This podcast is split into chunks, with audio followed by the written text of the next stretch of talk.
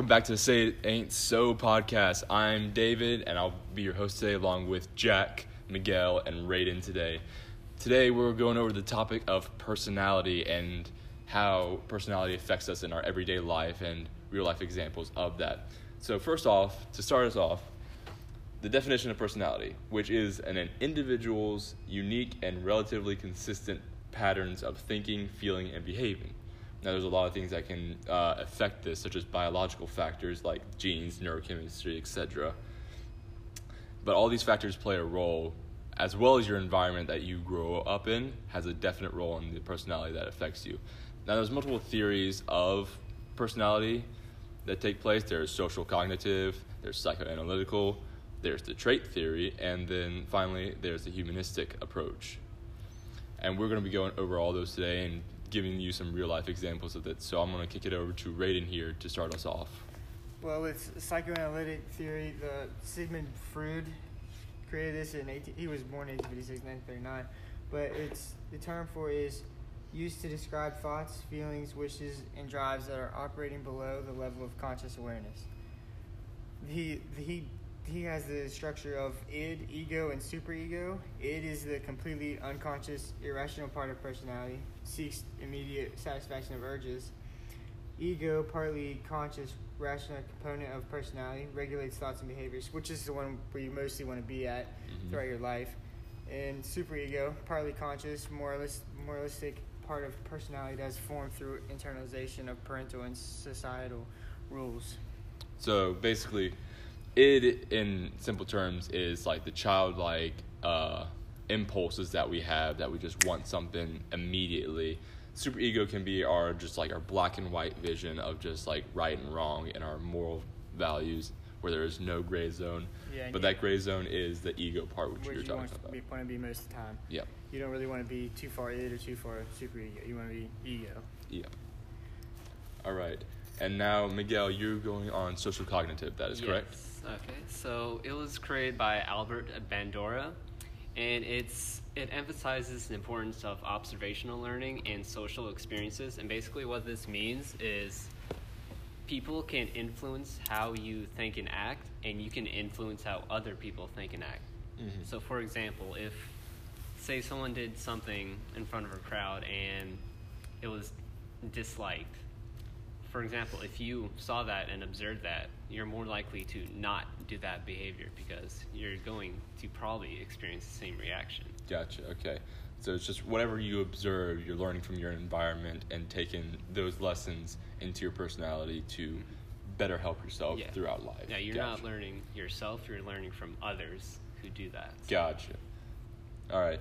And the third to last, we have the trait theory, which Jack is going to go over right now. Yeah, so everybody uh, has specific traits in their personality. So, but a trait is a relatively stable, enduring predisposition to constantly behave in a certain way. So, like, however someone usually behaves, that's their trait. So, if you know someone that's really nice, like we know a few people in our class are usually really nice people. So, of course, that's their trait. But the trait theory is a theory of personality that focuses on identifying and measuring how much of that trait and behavior they have. So they'll go in and kind of watch you and study you. So like, say, uh, for instance, our president, right? Don't we don't you know bring him up, but he is very much wanting to focus in one area at t- at a time. With you want to focus. With the wall. Really the wall. Not the wall yet, Ray. Bring the Not wall, there. bring the wall. We're not there yet, but We're getting we're not there yet. Okay, but like he will, he likes to focus on America first. So his behavior is national pride. He's got a lot of national pride being the president. He's a model citizen, so he's showing up, right? Yep. So he's also um, very much intrigued with a few things like the summit in Hanoi with the other leader and whatnot. So he knows how to change his behavioral traits. But since everybody knows him from that man that fires everybody, they think he's this awful person because that was the original trait he had with. Yep. And that's carried on with him. But also in the trait theory, you have this acronym called OCEAN, which stands for openness to experience, uh, extroversion, neurotrici- neuroticism, I can't say that right, agreeableness, and conscious tenacious. Still can't say any of those words right. Definitely hard words to say. And uh, they're long They're words, I'm going to tell you what. Very words. But in neurotricism, it starts uh, as a factor one. That's factor one, and that's usually when they're calm or a little bit of worrying and sometimes affectionate. And extroversion, they have uh, it's a little bit more in depth. It's got a little. They're kind of reserved or quiet. Um, an openness to experience. They're down to earth, so they tell you what it is. They're sometimes imaginative, so they tell you what they think everything should be like. Um, factor four is agreeableness. So, you know, I trust Raiden sometimes, but then I don't trust Miguel. You can't. No one can trust Miguel. No one can trust that out there. He's always plotting something. That Uh, vice president of Zub's class is Albanian, so don't trust him. Don't trust him. He's not even following his only law, which was to banish all Albanians. But I mean, Continue on. whatever.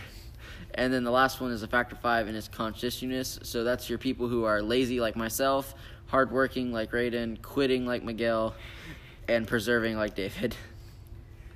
I'm lazy as well. Don't count me out of that. Well, hold on, you might be aimless. So. that's that's insulting, actually. Okay. Uh huh.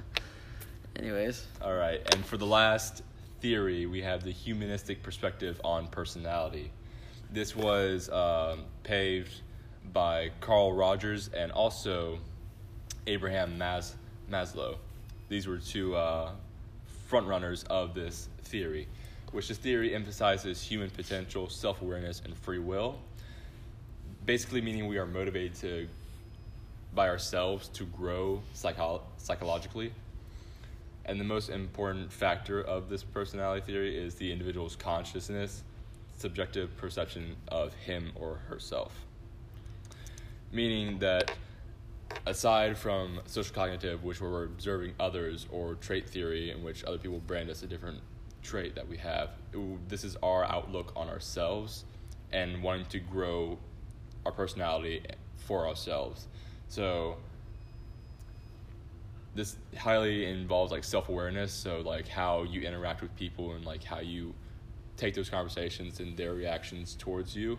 And you take that information and you use the, your self-awareness to understand and continue uh, better personality behaviors.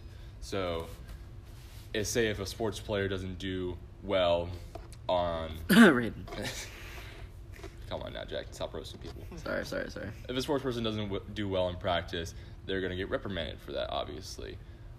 And either it's going to be outside influence or personal influence that's going to like make that sports player want to grow.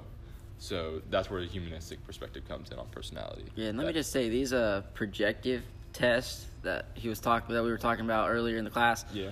Um, why do we have to pay three hundred bucks?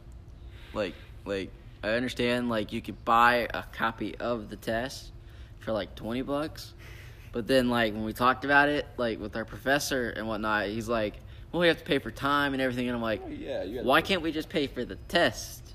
And they're Yeah, like, because the test doesn't tell us anything; it just tells us like this. Like, they just how have to we have- answered it, but we can't take anything from it. Like I know you might have to have someone like watch you take it to kind of observe how it is, but like that's a lot of money just to find out more about yourself. Hey, Yeah. some people are self-indulgent, and Unless you're in Canada, of course, and it's free healthcare, and if that categorizes as mental health, mental health is a healthcare, and you can get it for free. But you know, we That- we aren't on that yet. that that's what we'll call reaching for that one right there. Alright, and that's about all the time we have, guys. I think. Uh, so I'm See you Jack, Next week. and then we got Raiden and Miguel. There we go. Thank you so much for listening. This has been Say Say, Say It Ain't So podcast. Ugh. Still can't say the name after all this time. Nope. Have a great weekend.